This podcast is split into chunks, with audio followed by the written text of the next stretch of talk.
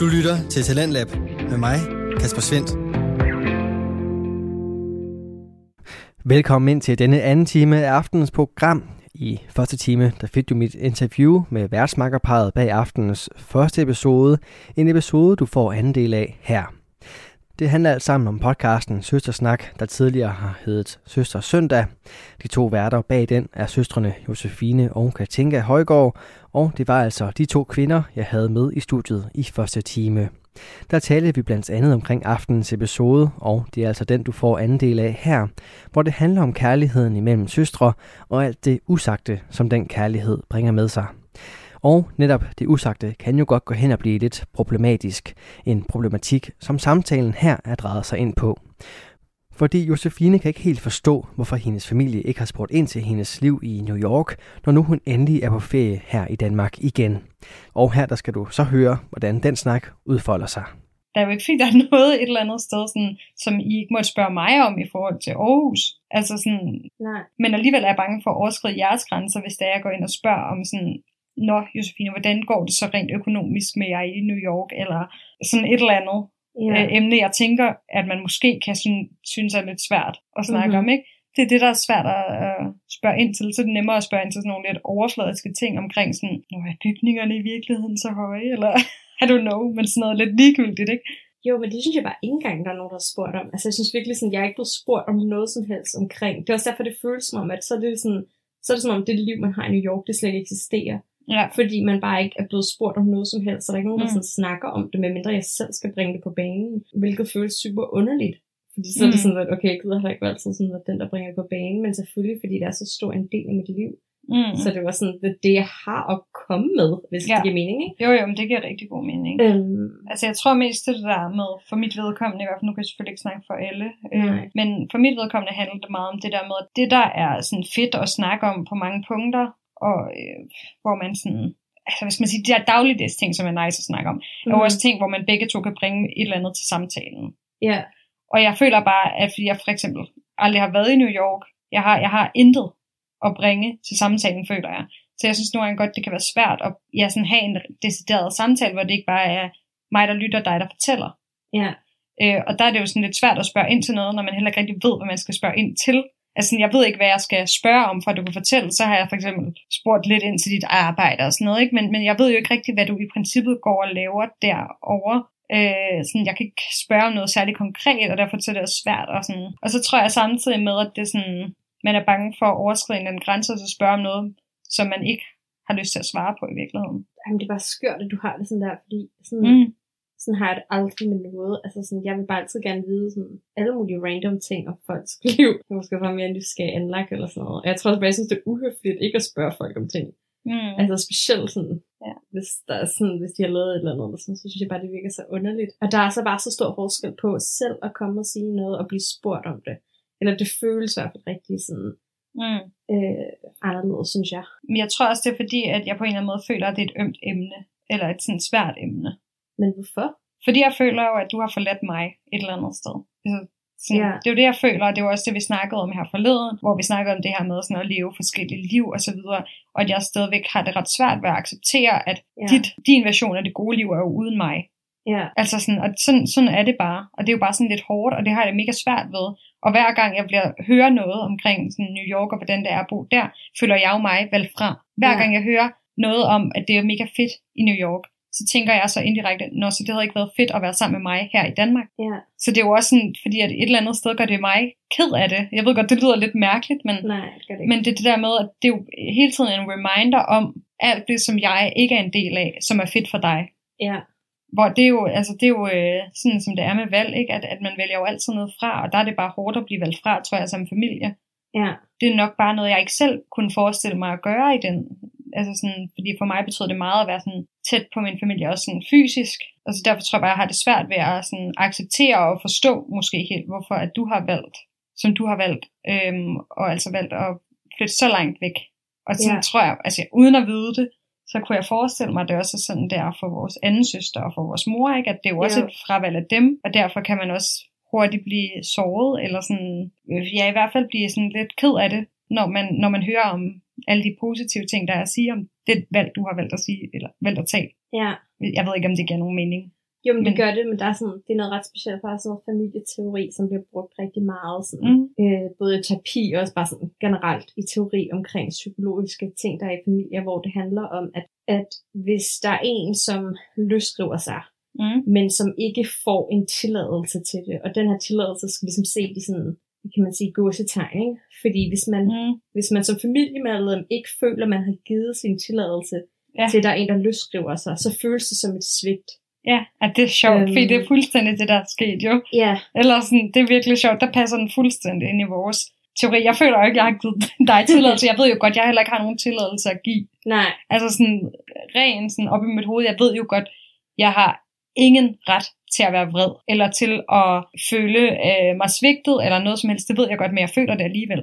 Yeah. Selvom jeg godt ved, det er forkert. Jeg tror nok, det er lidt ligesom den der med sådan, at være jaloux-følelsen. Ikke? Man ved godt, den er forkert, men derfor så kan man jo stadigvæk føle den. Den kan æde folk op indvendigt. Ikke? Helt klart. Det er jo lidt, det er lidt den samme situation. Helt klart. Jeg tror også, at men i og med, at jeg sådan kender ret meget til den her teori-agtig, fordi jeg har læst om det og sådan nogle ting, så er det faktisk ikke noget, der sådan rører mig sygt meget. Fordi at jeg ved, at det er ikke mig, der gør noget forkert. Det er jer, der skal arbejde på jeres følelser.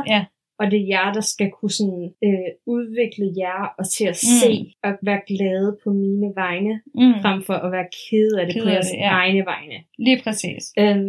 Og jeg tror, at jeg er rigtig, rigtig, altså ikke for at være sådan puskeløjen, men jeg er virkelig god til at være glad på andres vegne.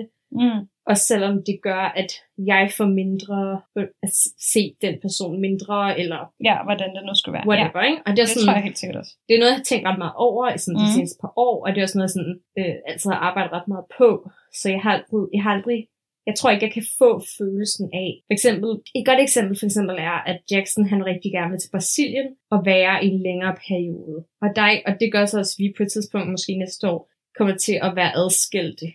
I hvert fald 2-3, måske flere måneder, ikke? Men der er bare ikke noget i mig, der sådan, selvfølgelig bliver det trist, at jeg ikke skal se ham. Men min følelse af at være glad på hans vegne, er meget større end min egne sådan, usikkerhed eller kederlighed over, at han ikke er der. Ja. Fordi at jeg bare sådan under ham det så meget, ikke? Jeg ville ønske, at jeg var den der person, der kunne gøre det her, fordi jeg synes jo, det er en mega god ting, eller sådan, men bare tanken. Altså jo, og jeg vil da helt sikkert også arbejde hen imod det. Jeg synes, det er noget, der er værd at stile efter. Klar. Men altså sådan ærligt, tanken om, at Joachim han skulle tage væk fra mig i 5 måneder for eksempel. Jeg vil ikke være mere glad, end jeg vil være ked af det. Jeg vil være mere ked af det. Jeg vil forsøge at gøre alt, hvad jeg kunne overhovedet, for at skjule det, og for at det ikke skulle begrænse ham, at jeg var ked af det. Men jeg ville være mere ked af det, end jeg ville være glad. Det må jeg bare konstatere. Men det er jo også, altså, det er jo også bare igen sådan, man har også bare ret meget, jeg tror i hvert fald på, at man har ret meget sådan, magt over sit eget hoved og sine egne følelser på mange punkter. Så det der med bare at tage valget om at være glad på andres vegne, synes jeg ikke har været særlig svært. Nej. Og jeg vil også ønske, for jeg kan godt mærke, at der er sådan lidt en dårlig stemning på en eller anden måde omkring, at jeg bor i New York i vores familie. Og jeg ved godt, at det bare kommer ud af kærlighed. Og fordi folk er ked af, at jeg bor så langt væk. Men det er også, altså jeg føler det jo også som et svigt, at I ikke kan lægge det fra jer, og bare være glad på mine vegne, og være excited over, at jeg er sådan en person, som sådan tør gøre sådan nogle ting. Altså sådan, du ved, det siger jeg altid til vores mor, hvor jeg altid siger til hende sådan, men altså, er du ikke bare glad for, at du har sådan opdraget et barn til at være super selvstændig og modig, og ikke bare sådan, du ved, bare tør gøre ting, uden at sådan være bange på den måde, ikke? Altså det er bare godt. Er det ikke målet som forældre, at man skal det? Det tænker jeg da, det er. Så kan du føle dig svigtet over, at det alligevel ikke vægter højst, end den egoistiske sådan, altså min lykke ikke er højere. End ens eget behov. Og det kan jeg jo super godt forstå. Altså jeg tror, at jeg kan jo også sagtens forstå det der med, at sådan, men så her ifølger jeg været fra, men sådan, i og med, at jeg både spurgte dig, om vi skulle lave den her podcast sammen, og jeg snakker sådan ret meget med sådan alle, altså i vores familie, og er god til at ringe hjem og sådan noget, så jeg føler ikke, det er bare sådan, at jeg er taget væk, og så bare aldrig ringer.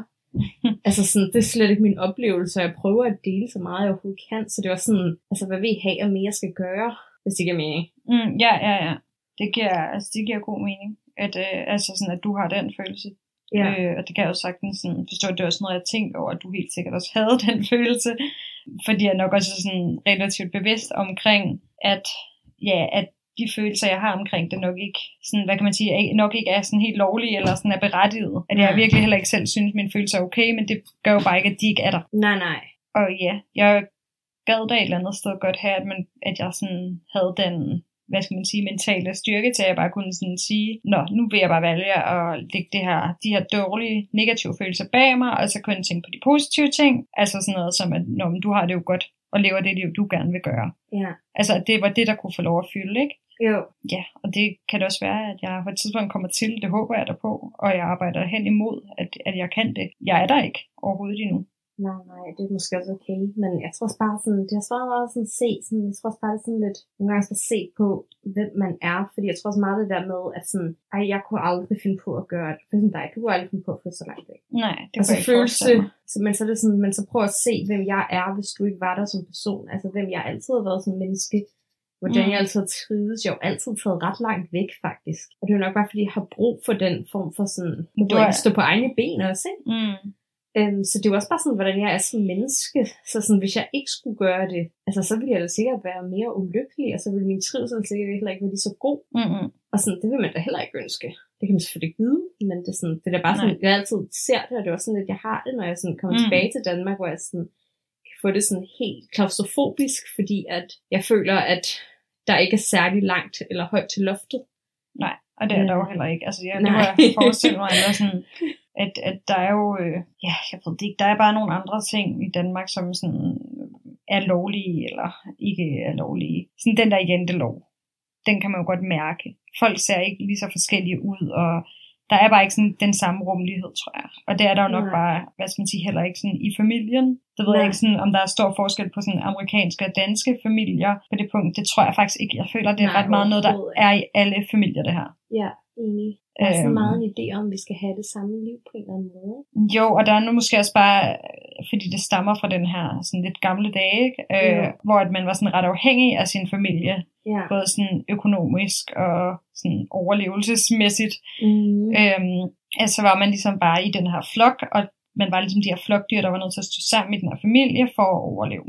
Yeah. Og der i hvert fald mange steder i verden er man blevet så privilegeret, at man ikke længere har behov for sin familie for at overleve på nogen måde. Altså jo, selvfølgelig når du er en baby, men, eller ikke engang nødvendigvis sin familie, men man behøver jo ikke have, at der er nogen, der tager sig af en længere, for at man kan overleve. Heller ikke, når man bliver gammel, så man kan i princippet sige, fuck min familie, og så aldrig se dem igen, og du vil nok stadigvæk overleve, ikke? Jo, 100%. Og det tror jeg bare, at de sådan, følelser, der er fra den gang, altså sådan, omkring sammenholdet, de er bare stadigvæk sådan, en del af mennesket på nogle punkter. Ja, helt klart. Altså sådan, det er sådan ret kulturelt, ikke? Eller sådan, jo, helt sikkert. Ja, ja, det er nok bare, fordi alle ser så familie forskelligt, også fordi, at jeg tror, at hvis man sådan føler sig ret ens med ens familie, det er meget nemmere at blive i det, hvor jeg for eksempel, du ved, vi joker altid med min anden søster, ikke? At vi joker altid med, at mor bedst kan lide dig, ikke? Fordi vi synes, at I er meget ens på mange punkter, og har mange sådan de samme interesser, hvor jeg føler jo ikke rigtig, der er nogen sådan... Altså ikke nogen i min tætte familie, men heller ikke nogen ud over, altså bare sådan generelt alle i min familie. Jeg føler jo ikke, der er nogen, som jeg kan sådan spejle mig i. Nej. Så på den måde, så er det jo også sådan, så er jeg jo også mega anderledes. Og så er det jo klart, at hvis man ikke kan se sig selv i det, man er født ind i, så søger man jo også væk. Ja. Eller søger hen mod folk, som man måske kan se sig mere med. Ja, og det kan man jo helt sikkert godt, altså det kan jeg i hvert fald godt mærke, sådan nu her, hvor du har været hjemmebadet nu her, og sådan i julen og sådan noget, det der med, at du også, sådan vi har udviklet os endnu længere væk fra hinanden, sådan, at du er blevet mere anderledes fra familien, end du plejede at være. Helt klart. Det er jo så skørt, for jeg føler bare kun, at jeg er kommet meget mere tættere på mig selv, eller sådan den idé, jeg har. Jamen det er nok også det, du er. Ja. Altså sådan, men, og det giver jo god mening, at man spejler sig super meget i dem, man er sammen med, og man har også et eller andet et ønske om at passe ind. Så når du har boet hjemme ved vores mor og så videre, så har du også sådan tilpasset dig. Og nu hvor du ikke har behov for at gøre det længere. Så er der bare meget det, jeg lægger væk, fordi det ikke er noget, det er noget, jeg føler sådan forceret, eller sådan, det skal man gøre og sige, whatever, for at være en del af det her fællesskab på en eller anden måde. Ikke? Ja, ja, det er der jo bare ikke et behov for, når det kun er dig, der bestemmer over dig, eller sådan, når du ikke er tvunget til noget som helst. Og så har du så også bare valgt, at sådan, hvad skal man sige, at dig og Jackson har jo også lidt revet rødderne op alle steder, og så valgt at sådan sige, nu er det kun jer to helt forny i en helt ny by, ikke? Ja. Hvor I ligesom selv har dannet jer den base, altså både sådan rent, hvordan vil vi bo, hvad for nogle bekendtskaber vil vi have, altså sådan, hvordan vil vi se ud, hvad vil vi spise, altså sådan alt, ja, har jo bare dannet forny, så I har jo ligesom selv skabt rammerne på den måde, ikke? Mm. Det er jo meget interessant, synes jeg, hvordan det altså, går ind og kan ændre helt meget. Ja, men det er, sådan, det er jo sjovt, fordi at selvom at jeg jo sikkert også har ændret mig, altså selvfølgelig har jeg det, fordi alle mennesker ændrer sig. Jeg tror virkelig på, at man ændrer sig meget af at komme ud og stå rigtig meget på egne ben, ikke? Fordi man ligesom også får lov til oplevelsen af, at sådan, jeg kan jo bare være lige, hvem jeg vil. Og specielt et sted som New York, ikke? Som er sådan ekstremt accepterende, og du virkelig kan sådan... Der kan du virkelig være, hvem du er. Du kan virkelig danne din egen identitet på en eller anden måde forny, ikke? Det ikke sådan, jeg føler, at jeg har gjort det, men sådan... Men det kunne klart, det kunne jeg have gjort. Ja. Jeg har klart sådan taget flere chancer i forhold til sådan, hvad jeg gerne ville frem for, hvad jeg nok havde gjort, hvis jeg var blevet her. Fordi at der er også bare en idé om, hvem jeg er, og der er der ikke nogen, der kender mig, så jeg kan være, hvem jeg er, faktisk. Okay? Men det er sjovt det der med, fordi jeg føler jo ikke, at jeg sådan elsker min familie mindre, eller jeg har mindre kærlighed til dem overhovedet. Og det er nok også bare på den måde, jeg ser det på, at for mig det er sådan, jeg synes altid, det er rigtig godt at være sammen med mennesker, der ikke er ligesom mig selv. Og jeg har faktisk heller ikke nogen venner, der er ligesom mig selv. Nej. Og det er heller ikke noget, jeg søger, fordi jeg synes, at man kan lære rigtig meget af forskelle.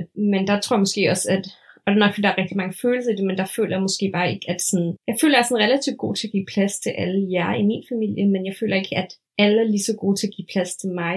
Jeg synes ofte, at jeg siger noget, hvor det bliver sådan lidt åndssvagt, eller sådan-agtigt, ikke? Hvor at jeg sådan... Jeg tænker altid ret meget over, hvad alle andre siger, sådan jeg tænker sådan... Det kan godt være, at jeg måske ikke er så god til at sige sådan... Det var smart, men jeg tager det altid ret meget ind, og sådan tænker over det, og sådan... Fordi jeg meget har sådan en... indstilling om, at sådan, jeg ved ikke sandheden, fordi der ikke er nogen sandhed. Så det, jeg tænker, er det ideelle behøves ikke være ideelle, eller sådan, det kan godt være en god blanding. Jeg føler i hvert fald, at jeg er ret sådan åben overfor, hvad alle andre har at sige, hvor jeg måske ikke sådan helt føler det samme. Og det kan jo godt være, hvis I føler, at jeg har forandret mig rigtig meget, og I måske bedre kunne lide den gamle version, eller sådan noget, men det synes jeg også er så sindssygt, hvis det er sådan. Jeg kan jo selvfølgelig heller ikke snakke på alles vegne, men det er jo klart, vi har jo ligesom sådan, før der passede du ind i gåsetegn i familien, ikke? Det var ligesom sådan, der var ligesom den der dynamik, og man vidste ligesom, at man kunne regne med at komme ud af din mund på en eller anden måde, ikke? Altså, man kendte ligesom dine værdier og ja, dine holdninger til alle forskellige ting, og det gør man jo ikke længere. Altså, du kan lige pludselig sådan sige et eller andet, hvor jeg tænker, wow, den havde jeg ikke lige set komme. Ja. For eksempel, sådan, når du fortalte for noget tid siden jo, at nu vil de blive boende i New York-agtigt, sådan, det var også bare sådan, what, det havde jeg slet ikke regnet med. Sådan, der havde jeg regnet med, at I skulle tættere på os. Yeah. Så det kom mega meget bag på mig. Sådan nogle små ting kommer der hele tiden, fordi du finder dig selv mere. Men også igen kommer længere væk fra familien, ikke? Så jeg tror helt klart, at så bliver man sådan... Man bliver mere overrasket, så er det nok svært at tage imod. Yeah, for mig i hvert fald. Når jeg sådan har en eller anden forventning, og så bliver den ligesom sådan skudt lidt ned, og så skal jeg lige indstille mig til noget nyt. Yeah. Og sådan nogle små ting er der bare hele tiden, ikke? Men jeg tror ikke, at det er fordi, at... Der er nogen sådan, i vores familie i hvert fald, der ikke ønsker at lytte til, hvad du har at sige og er interesseret i, hvad du har at komme med overhovedet. Bare fordi, at det er noget andet. Nej. Men det er jo klart, at det er sådan, man skal lige sådan vende den ind i hovedet, og det er måske lidt mere radikalt eller sådan anderledes end det. Jamen altså, jeg ved ikke, om det giver nogen mening, men, jo, men det der med, at når man ligesom får noget at vide, som er lidt mere overraskende, så skal man ligesom, så er man nok mindre tilbøjelig til bare at være sådan, nå ja, det giver mening. Så skal man nok lige sådan... indstille sig på det først. Det var også bare det. Sådan, jeg er jo også bare meget anderledes, så lever et ret anderledes liv. Jamen lige præcis. Så det er jo klart, at du måske i mindre grad vil blive bekræftet, når du fortæller et eller andet, fordi det bare i høj grad er anderledes. Ja, det er måske bare sværere at relatere til. Ja, lige præcis. Så det er måske netop sværere at, sådan, at komme til enighed fuldstændig om noget. Men det betyder jo ikke, at det, du siger, er mindre rigtigt. Nej. Jeg har det så varmt lige nu. Og så jeg sveder. Jeg hader at svede. Ligger i et sommerhus, og det er bare sådan, det er så varmt de her dage, så det er sådan, og alle vinduerne skal være lukket. Det er sådan lidt en sage. Jeps, der er varmt. Ja. Men jeg ved heller ikke, om vi er ved at være der, hvor vi gerne vil runde snakken af. Altså, det kommer jo til at handle måske mere om det her med familiedynamikker, men det er nok også bare en stor del af det her med familie. Det er en sindssygt stor del af familiekærlighed og relationer og sådan noget. Meget, meget interessant. Ja, det synes jeg helt godt. Alt den her sådan, familiepsykologi, er i hvert fald også noget, jeg synes er mega spændende, og noget, jeg snart næste semester skal beskæftige mig med mit studie. Så det glæder mig mega meget til at yes. Og se, om jeg kan se endnu mere af vores familie i alle de der familieteorier. Ja. Nå, men jeg tænker næste gang, vi snakkes ved, så er jeg jo nok back i New York City. Ja, eller måske vi optager et afsnit med vores lille søster Lærke. Who knows? Man ved det ikke. Men ellers så snakker vi bare ved, hvis vi gør. Det gør vi i hvert fald. Hej hej! Hej hej!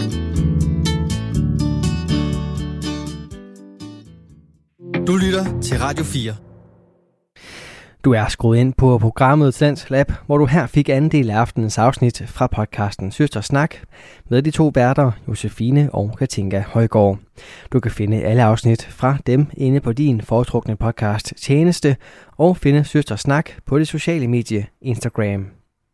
Mit navn er Kasper Svindt, og vi skal nu videre med aftenens program, og det skal vi med podcasten med navn Smerteverden, som dykker ned i kroniske syge. Bag den der står Solvej Jørgensen, som taler med andre kronikere, smerteforskere og behandlere.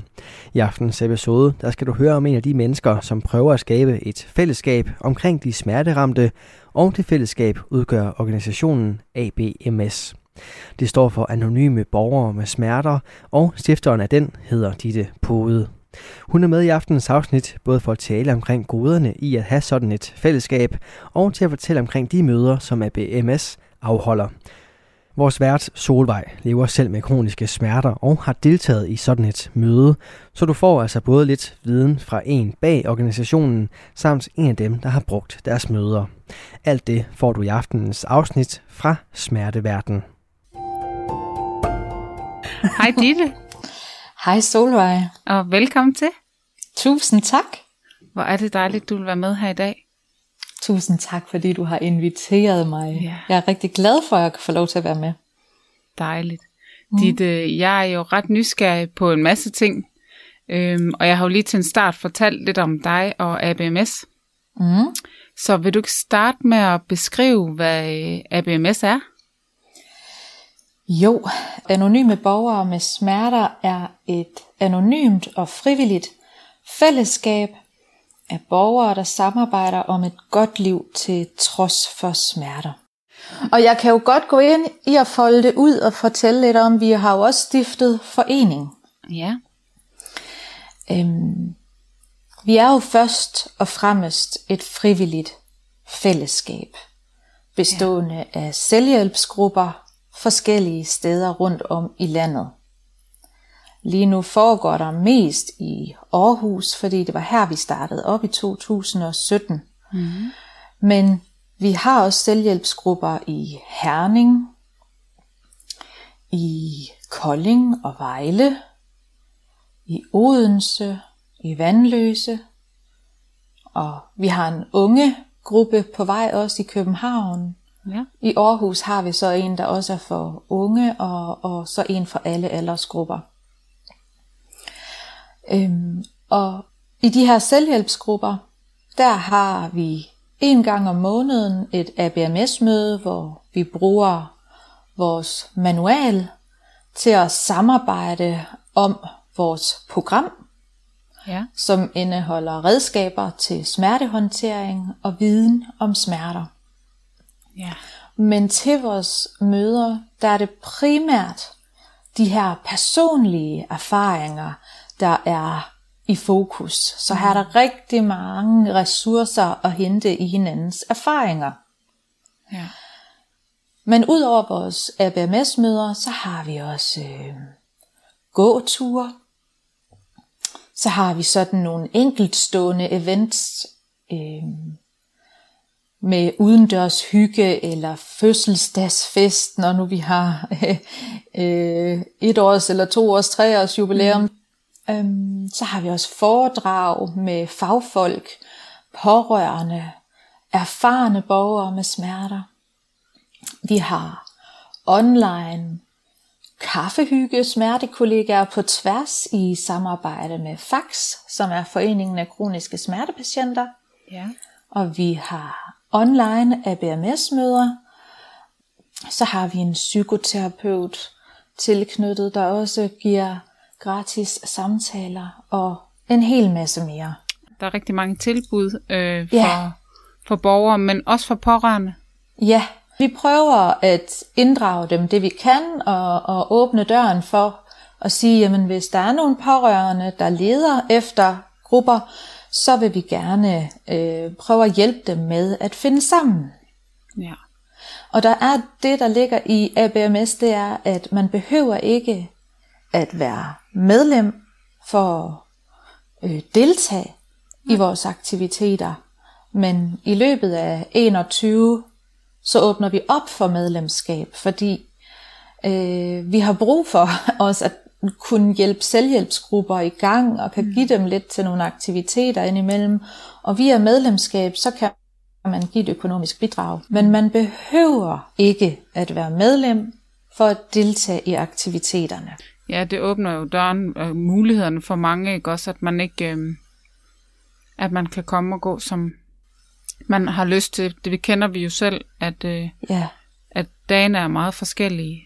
Og også økonomisk set, kan man sige, ikke? Uh-huh. Så hvis lytterne nu skal finde ABMS, hvor kan de så det? Jeg vil altid anbefale at gå ind på vores hjemmeside abmsdanmark.dk, fordi det er der man har det fulde overblik. Det kan så også være, at man synes det er lidt besværligt at finde rundt, og så er man altid velkommen til at skrive en mail til mig, dittepude@abmsdanmark.dk. Ja. Men vi er også på Facebook som abms-anonyme borgere med smerter, og på Instagram som abmsdanmark.dk. Ja. Ja, og der kan man jo møde både dig og alle de andre frivillige, og der bliver også lavet takeover med andre borgere med smerter, og faktisk også andre foreninger, hvis de har lyst, men også for eksempel behandlere, hvis de har nogle ting, de også, hvis de har nogle budskaber. Det har jo også været ret relevant. Ja, altså vi har det sådan i ABMS, at vi vil rigtig gerne have, at det er os med smerter, der er i fokus. Og så vil vi rigtig gerne inddrage behandlere i det omfang, at det er evidensbaseret, at det har noget legitimitet. Det er sådan et evigt diskussionsemne, der godt kan komme op og blive taget op igen og igen og igen. Men altså man kan sige, ligesom vores program, det består af redskaber til smertehåndtering og viden om smerter, så er det de redskaber, som findes på smerteklinikker og i sundhedshuse og sådan nogle ting, som er i det etablerede sundhedssystem i forvejen, som vi bruger og arbejder med i ABMS. Og vi vil gerne have, at dem vi trækker ind og behandler, det også er nogen, der har en vis videnskabelig ballast med sig. Ja, det giver god mening. Altså ja, og det er fuld respekt for alternativ behandling og spiritualitet og religiøsitet og så videre, fordi vi er jo vidt forskellige os, der kommer i ABMS, både i forhold til tro, men også i forhold til hvad vi bruger af forskellige behandlingsformer. Vi griner på ingen måder af hinanden. Men det er mere som forening, at vi kan også blive overloadet med mennesker, som gerne vil reklamere for deres behandling. Ja. Hvor der går det lidt bedre, når det er med den videnskabelige del. Det synes vi også bedre, vi kan stå indenfor. Ja, det kan jeg godt forstå. Ja. Jeg har jo været med til en af møderne. Det er ved at være noget tid siden. Det var før corona ligesom fik ramt på os, hvis man kan sige det sådan. Og det var jeg jo meget begejstret for. Jeg tænker, kunne du ikke fortælle lidt om, hvordan sådan et møde det foregår? Jo, det kan jeg godt. Det er meget styret, og man skal sådan prøve det lidt nogle gange, tror jeg, for at føle sig tilpas i det. Det kan jeg jo tale længe om. Men det foregår sådan, at der er en mødeleder, der guider igennem mødet. Mødelederen sidder med en manual og læser op fra den, om hvad der er dagens tema. Altså det trin, vi arbejder med i løbet af dagen, det kan være i forhold til sociale relationer, det kan være i forhold til accept, eller det kan være i forhold til tilvalg og fravalg. Der er så meget i vores program, så vi prøver at sådan snævre det ind til, at vi arbejder med et tema fra et af trinene, og det præsenterer man så indledningsvis til sådan et møde her. Ja. Så laver vi en øvelse, som også hører til under trinet for at holde os ind under samme tema.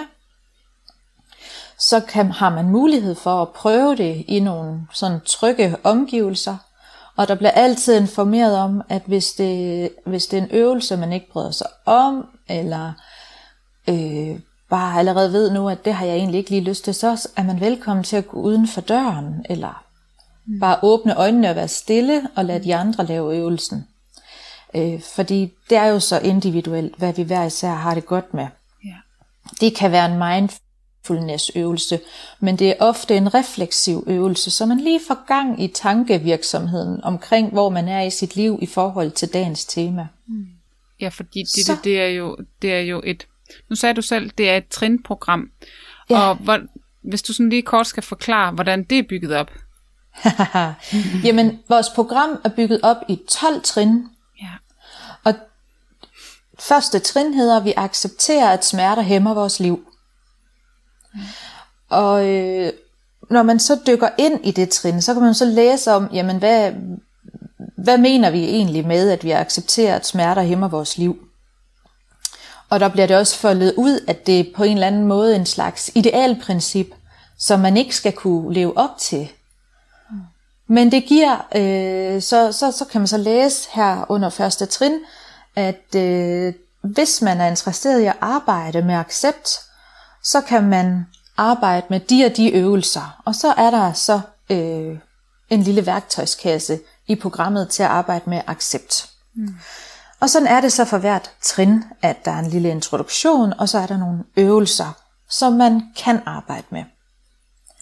Men til mødet, hvis vi så siger, at det er første trin, vi arbejder med accept, så taler vi jo både om det her med muligheder og begrænsninger. Og der er ikke nogen rigtige eller forkerte svar. Man må gerne synes, at man egentlig synes, det er træls, det der accept. Eller at, jamen, jeg har ikke lyst til at skulle acceptere, at smerte begrænser mit liv. Hvis man så kigger mere i programmet, så er ideen omkring det her med, at man starter med at acceptere, det er jo sådan set, at man bare ser på, at livet med smerter, det indebærer nogle begrænsninger. Og når man ser på livet sådan, som det er nu med smerter, jamen så er det der, man har muligheden for at forandre det. Så der ligger sådan set ikke i det, at man hejser det hvide flag, og der ligger heller ikke i det, at man skal fokusere på, hvad man ikke kan. Der ligger faktisk rigtig mange øvelser i det her med at undersøge, hvad kan jeg så? Hvad ved jeg, jeg kan? Hvad ved jeg, at jeg i hvert fald ikke kan? Og hvor er det, at jeg har et spekter, et kontinuum af, hvad jeg måske kan, og så kan være nysgerrigt undersøgende på det? Ja. Sådan så jeg kan åbne op for nogle flere muligheder, som jeg måske ikke havde set før. Nå, men mødet, det efter en introduktion og en øvelse, så bliver mødet åbent. Og så kan alle, der er med til mødet, præsentere sig i vilkårlig rækkefølge og dele sine tanker og sine erfaringer med dagens tema. Man behøver ikke at have arbejdet individuelt med programmet, for at kan dele sine tanker og sit arbejde med accept. Det er tit, at mennesker, som deltager, de har noget ekstra, end det, der også er indeholdt i programmet. Og det er tit, det bliver meget, meget konkret i forhold til hverdagslivet, når vi deler vores tanker og erfaringer. Og når man sidder der og deler, så er der ikke nogen, der afbryder en. Vi giver ikke hinanden kommentarer, og man afslutter simpelthen med at sige tak for mig. Ja. Og så kan den næste del, hvis vedkommende har lyst til det. Ja, fordi jeg kan nemlig huske, at Da jeg var der havde jeg ikke lyst til at dele. Jeg havde bare lyst til at observere og tage ind. For det var meget intens for mig. Men det var en mega god oplevelse. Og meget rørende at høre, hvad andre havde at fortælle. Ja. Og det der med, at man får, at hver person får den der taletid, der er så meget respekt og omsorg i det rum, hvor man sidder der. Det synes jeg virkelig var meget værdifuldt. Jeg synes netop, at det her med, at man har et rum, hvor folk ved, hvad der foregår på forhånd, ja. det giver en tryghed. Ja, det gør det. Og man kan komme og faktisk bare være stille, og så blive spejlet. Det er også derfor, at der er så meget fællesskab over det her ABMS, fordi det er sådan, at alle, der deltager og deler noget, de giver noget til de andre, bare i kraft af deres tilstedeværelse. Ja, og du må bestemt heller ikke underkende den gave, det har været for andre, der har været til stede, at kunne spejle sig i dig, selvom du ikke engang sagde noget. Du var der. Du viste, at her sidder der et tilsyneladende helt almindeligt menneske, som også lever med smerter. Så bare den der synlighed omkring mangefoldigheden, den får også nogen til at føle, at de er en del af noget, der er større end dem selv, og at kommer ud af en ensomhed. Ja. Alt hvad der bygges på derfra, fra stilheden, det er bare ekstra gaver. Ja. Og så kan det faktisk også være noget helt særligt at lave den her aftale med sig selv og prøve at gå til det, uden at sige noget, og bare opleve, hvad gør det så? Ja. Det var en kæmpe, kæmpe oplevelse. Altså, jeg kan stadigvæk huske det, som var det i går. Og hvis jeg lukker øjnene, altså det var meget, det var en rigtig god oplevelse. Det er ikke sikkert alle, de oplever det ligesom mig, men det var meget intens for mig. Det er bestemt ikke alle, der oplever det ligesom dig. Der er nogen, der har det sådan. Altså, vi har oplevet nogle unge på et tidspunkt, der havde det rigtig svært med den her form med, at man ikke kommenterer på hinandens indlæg, delinger. De vil rigtig gerne have mere dialog, og det har vi jo ligesom.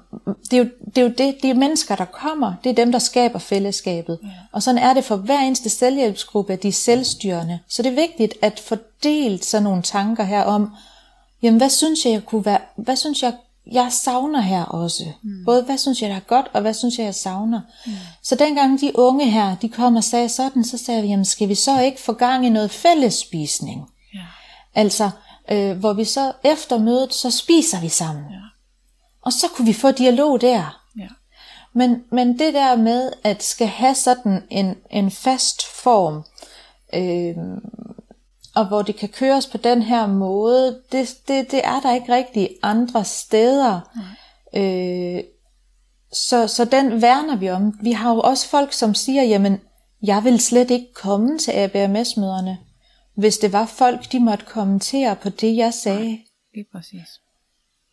Fordi at der er der en tryghed i, at man kan lytte, og man kan dele, uden at blive rådgivet og kommenteret på. Ja, man behøver ikke at have et forsvar klar. Nemlig. Du lytter til Talentlab med mig, Kasper Svindt. Vi er i gang med aftenens andet podcast-afsnit her i Talentlab, programmet på Radio 4, der giver dig mulighed for at høre nogle af Danmarks bedste fritidspodcasts. En af dem er Smerteverden, hvor Solvej Jørgensen i aftenens afsnit taler med stifter af organisationen Anonyme Borgere med Smerter, Ditte Pude. Deres samtale vender vi tilbage til her. Det gav plads til, rigtig meget plads til for mig, det var 1. Jeg ville rigtig gerne gå over i andre og forsøge at fikse dem. Yeah. Og det ville jeg have gjort, hvis det var. Men jeg var der kun for mig. Jeg lyttede, og jeg var i mig selv. Og det var så powerfult for mig, fordi jeg gav også mig selv lov til at være i mig selv, i stedet for hele tiden at synes, at jeg skulle komme med gode råd og hjælpe andre. Så lige det der rum, fordi man kan jo sagtens skabe et fællesskab ved siden af, hvor man kan snakke om tingene bagefter. Men det her, der var jeg der for mig, ikke også? Jeg gav mig tid. Det var selvomsorg for mig at sidde der. Virkelig. Og det, du hiver noget rigtig vigtigt frem der, fordi uden at have videnskabelig dokumentation for det, så har jeg bemærket, at der er rigtig mange af mine nuværende smertekollegaer, både i ABMS og i andre smertenetværker, som har en enorm stor omsorg for hinanden. Mm. Og det er bare så vigtigt, at ABMS-møderne, når man går til det, så er det noget, man gør for sin egen skyld. Ja, lige præcis. Og så få den her erfaring med, hvad det faktisk giver andre alligevel, selvom man tænker på at vælge sig selv til. Ja.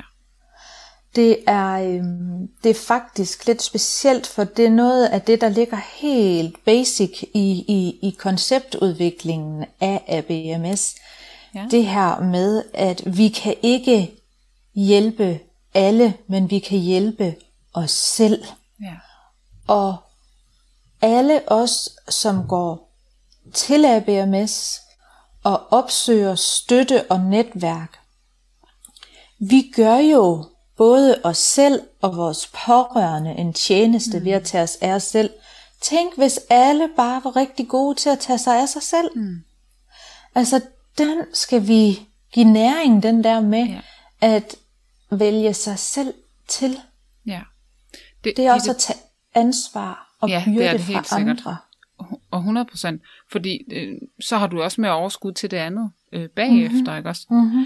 Det her med, at du siger, at det er en del af basen i forhold til konceptudviklingen, det er jo dig, der har ligesom lavet det hele det her koncept. Kan du fortælle sådan kort lige om, hvad du blev inspireret af, Ditte? Ja, og det er der, at jeg tit synes, at der er en misforståelse. Der er mange, der sætter lighedstegn imellem mig og ABMS. Og det er jo præcis som du siger, fordi at jeg har lavet konceptudviklingen. Mm. Jeg har udviklet konceptet ABMS. Jeg har skabt rammen. Mm. Men ABMS er ikke mig. ABMS er fællesskabet. Yeah. ABMS er dem, der står for online kaffe. Den frivillige, der siger, jeg vil gerne starte en ABMS-gruppe her i mit lokalområde. Og det er jo netop nemt at styre en ABMS-gruppe, fordi man bare skal læse højt fra en manual. Ja. Og det, der har inspireret mig, det er især anonyme alkoholikere. Ja.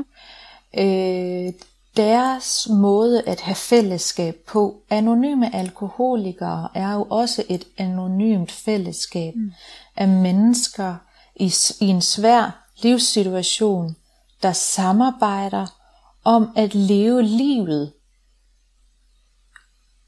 ædrueligt, altså uden alkohol. Ja. Og de har også et program. De har også AA-møder. Ja. Men det er slet ikke det samme indhold, der er hos ABMS. Men jeg har jo studeret anonyme alkoholikere, både i min bacheloropgave og i mit speciale. Mm. Og i hele kandidatdelen af min uddannelse, der var jeg jo ude og samle en hel masse redskaber til smertehåndtering. Mm. Og jeg studerede placeboeffekter og hjernens hukommelses- og følelsessystemer.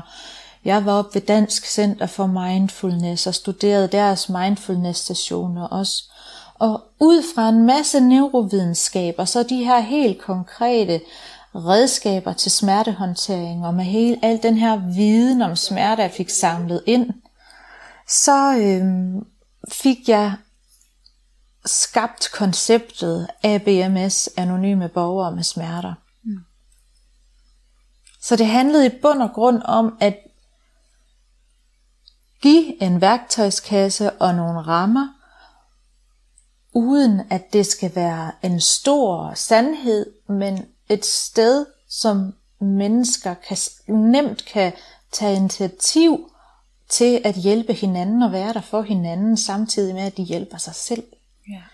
Altså fordi, som du selv var inde på, det her med at være mødeleder, eller det her med, at du kunne sidde til et møde og passe på dig selv, fordi du ikke skulle kommentere eller hjælpe. Du måtte faktisk ikke kommentere. Nej. Det må mødelederen heller ikke. Nej. Mødelederen har samme rolle som de øvrige, er også anonym borger med smerter, og har også mulighed for at dele tanker og erfaringer i forhold til dagens trin. Den eneste forskel er, at vedkommende egentlig har ansvaret for at låse op og lukke af til lokalet, og skal læse op fra manualen. I princippet vil enhver, der sidder til mødet, kunne læse op fra manualen. Ja. Så det at være frivillig, enten på den ene eller den anden måde, til sådan et møde her, altså at være mødeleder, det er egentlig, forholdsvis simpelt. Ja, det er det, og selvfølgelig vil der være kvalitative forskelle. Jeg har en drøm om at kan få certificerede mødeledere, sådan så at vi på sigt kan give et kvalitetsstempel til de mødeledere, som så er blevet oplært i at guide og undervise, og har en vis faglig ballast i forhold til at kunne henvise videre, når der bliver spurgt. Ja. Så jeg vil gerne have, at vi kunne give sådan et kvalitativt stempel, men det skal være, altså konceptet med ABMS er sådan set, at enhver, som har lyst til at så starte sådan et møde op, skal kunne gøre det. Ja. Fordi det er det der med hjælp til selvhjælp, det har vi brug for, uden det skal være så besværligt. Ja. Og man må gerne være medlem af andre foreninger og sådan noget. Vi vil vildt gerne samarbejde på tværs, altså det der med mange i ABMS, der ønsker os, at vi skal samle på tværs, fordi tænk sig også, hvad vi kunne få af politisk indflydelse, hvis vi alle sammen stod sammen. Ja, lige præcis. 1,3 millioner, du siger det selv. Ja, lige præcis. Men det er jo også her, at der kommer lidt af de her fremtidsplaner ind i det. Hvis du lige skal fortælle lidt om fremtidsplanerne for ABMS. Vi kommer til her i 2021 at åbne op for medlemskab, betalende medlemskab. Men det er så vigtigt at få understreget, at man behøver ikke at være betalende medlem for at tage imod den hjælp, vi har i ABMS. Okay. Det er sådan set også for at kan løse den her demokratiske udfordring i forhold til, hvem kan stille op til bestyrelsesvalg, og hvem har mulighed for at stemme til bestyrelsen. Så det er for at have værne om demokratiet i vores forening i bund og grund. Men så også fordi, at det er faktisk rigtig svært at få økonomisk støtte, når man er sådan en forening, som også... altså jeg kan godt sige, at vores visioner, det er at få selvhjælpsgrupper i hele Danmark. Ja. Altså... Jeg ville jo drømme om, at ABMS fik mange selvhjælpsgrupper i Aarhus, sådan så der både var 2 formiddage om ugen, og 2 eftermiddage om ugen, og 2 aftener om ugen, og mange steder. Vi skal ud til alle afkroge, sådan så at der ikke er nogen, der behøver at være alene. Ja.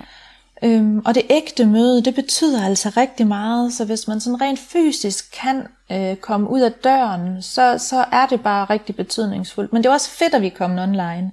Ja. Den anden vision er at få opbygget et social-økonomisk arbejdsfællesskab.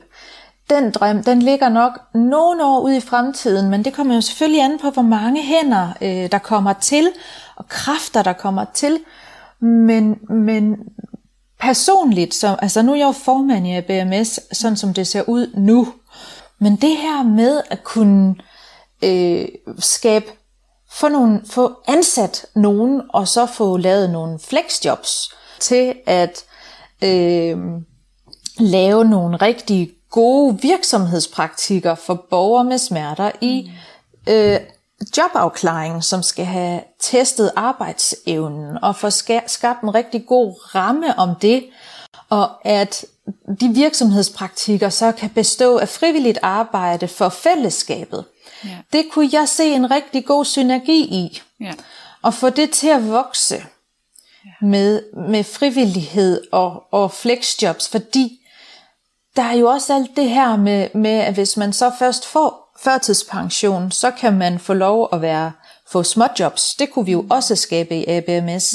Meningsfulde arbejder altså.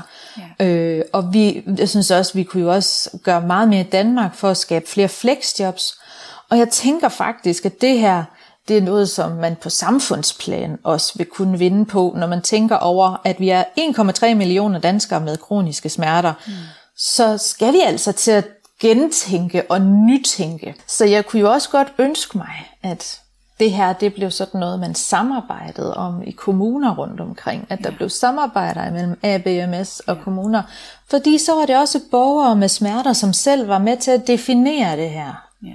Og det er jo altså os, der er eksperterne på det her område. Ikke? Det er jo os, der mærker det råt uforsødet. Ja, og så ved jeg jo selv det her med, at jeg er jo selv kommet i flexjob, og hvor stor en del af ens identitet det er, at de timer, man så møder på arbejde, der er man en kæmpe ressource, fordi at man er jo ikke slidt op, og ens opmærksomhed er ikke spredt ud på 100 forskellige arbejdsopgaver, men man er fuldt fokuseret på det, man er ansat til i de der timer, så arbejdstiden den er af et højt kvalitetsniveau. Ja. Plus at man bliver nemt sådan en gartner, der gerne vil sådan lige gøre det der ekstra for at få talt med sine kollegaer og skabe en god stemning og sådan nogle ting. Så der er rigtig mange ressourcer i flexjobbere egentlig, som vi skal gøre opmærksom på, og vi skal finde ud af, hvordan får vi skabt flere af de her jobs, som også med smerter vi kan passe, som er gode for os, som er meningsfulde, skaber noget livsglæde, men som også giver samfundet noget. Altså. Ja, fordi vi er jo faktisk en ret stor styrke. Vi er jo blevet sat et sted på et tidspunkt, hvor vi blev tvunget til at skulle tænke over, hvilke værdier vi havde, og hvad vi kunne bruge den sparsomme energi på, som vi nu har fået tildelt, det her livsvilkår, som vi har. Ikke også? Så når man kommer ud og bruger de her timer i et flexjob, så er det også guld værd. Det vil jeg give dig 100% ret i, fordi vi er blevet tvunget til at forholde os til vores situation. Vi er meget selvstændige og bevidste og tilpasningsdygtige, fordi det har smerterne lært os. Ja. Nemlig Ditte. Og med den, Ditte, så skal jeg jo her i Smerteverden, der vil jeg jo gerne høre mine gæster, om de kan komme med et redskab til smerteværktøjskassen. Sund skepsis. Ja. Fordi det er den der balance imellem at være modtagelig over for det, der præsenterer sig for en af muligheder. Og samtidig også med en vis skepsis. Man må godt være kritisk. Ja. Man må godt stille spørgsmålstegn ved det, man møder. Og det er altså uanset om det er i behandlingsregi, om det er ved jobcenteret, hvor man er i jobafklaring, om det er i foreningslivet, om det er på de sociale medier, der kan man jo virkelig komme ind i nogle netværk, som både er nærende og tærende. Den er så vigtig. Tro på det, du mærker, og tillad dig selv at stille spørgsmålstegn ved det, og undersøg det så. Ja. Tak for det. Det var et godt redskab, synes jeg. Fordi det handler om os, at vi skal, altså man skal tro på det, man mærker, ikke også? Ja. Ja, det er rigtig vigtigt. Ditte, tusind tak for din tid. Tusind tak, fordi jeg måtte være med. Det er simpelthen på vegne af hele ABMS. Ja. Det er så skønt, at vi lige kunne få lov til at høre lidt om det. Ja. Vi har jo et ret fælles mål, at nå ud til folk og få folk til at vide, at de ikke er alene. Præcis. Ja. Så også tak for dig, men man bliver virkelig helt taknemmelig at sidde i det her rum her og snakke med os. Ja, det er dejligt livsbekræftende. Ja, det er det bare. Ved du hvad, Ditte? Tak for nu. Velbekomme. Radio 4 taler med Danmark. Og således kom vi frem til enden på aftenens program. Mit navn er Kasper Svindt, og jeg kunne præsentere dig for 2 danske fritidspodcasts her til aften. Først der galt det både interview med og et afsnit fra podcasten Søstersnak med Josefine og Katinka Højgaard. Og så fik du også et afsnit fra Smerteverden, hvor Solvej Jørgensen talte med stifter af organisationen Anonyme Borgere med Smerter, Ditte Pude. Du kan finde begge podcasts inde på din foretrukne podcast tjeneste og alle Talentlab udsendelser på radio4.dk og i vores app. Nu er det tid til en omgang nattevagten her på kanalen, så god fornøjelse og på genlyt.